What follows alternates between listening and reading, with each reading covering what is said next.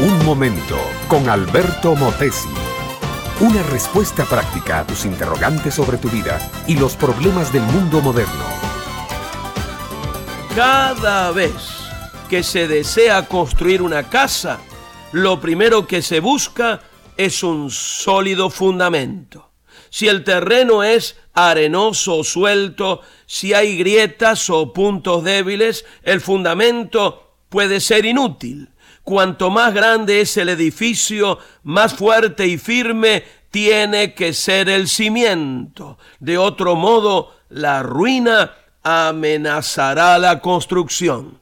Así le está ocurriendo a la famosa torre de Pisa en Italia, empezada a construir en 1153, cuyos fundamentos han comenzado a ceder por filtraciones de agua y la torre muestra ya una inclinación que se acerca al punto crítico. En Los Ángeles, California, donde el terreno es débil y los temblores son continuos, se ha puesto un anuncio en muchísimos edificios avisando que es peligroso vivir en ellos, porque si viene un temblor fuerte, los cimientos no resistirían al golpe. El salmista David también está preocupado por fundamentos, pero no de su casa precisamente. Está preocupado por aquellos fundamentos que hacen la vida del individuo, la familia y la sociedad sólida, estable y digna de ser vivida.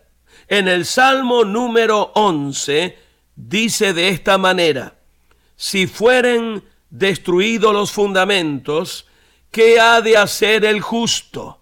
Ahora bien, ¿a qué fundamento podría referirse el rey, pastor, salmista y poeta? Seguramente se refería a Dios, fundamento de toda existencia, autor y sostenedor del universo, padre y protector del hombre.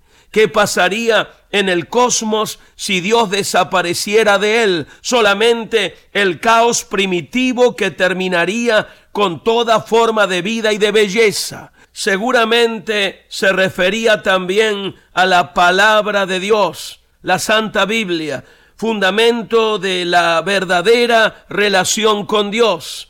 ¿Qué sería de la humanidad si Dios no hubiera hablado y su palabra no se hubiera registrado en el santo volumen? Sin Biblia, el hombre andaría aún en tiniebla moral y espiritual. Seguramente se refería también a las profecías del pueblo de Israel, profecías que él conocía y estudiaba, y de las cuales agregó muchas en varios de sus salmos. Las profecías de la Biblia son el fundamento de la esperanza. ¿Cómo podríamos vivir sin la esperanza de un reino de los cielos eterno e inconmovible? La situación política y económica del mundo actual nos llenaría de horror si la Biblia no profetizara un reino perfecto de paz, de justicia. Y otro fundamento al cual se refería David es Jesucristo mismo, base única y único fundamento de nuestra salvación. ¿Qué sería de nosotros, pobres pecadores, si Cristo no hubiera venido al mundo, si no hubiera muerto crucificado, si no hubiera resucitado triunfante y si no hubiera ascendido de nuevo al cielo para ser nuestro abogado e intercesor. Gracias a Dios por todos estos fundamentos sobre los cuales podemos edificar nuestra vida y salvación eterna. Este fue Un Momento con Alberto Motesi.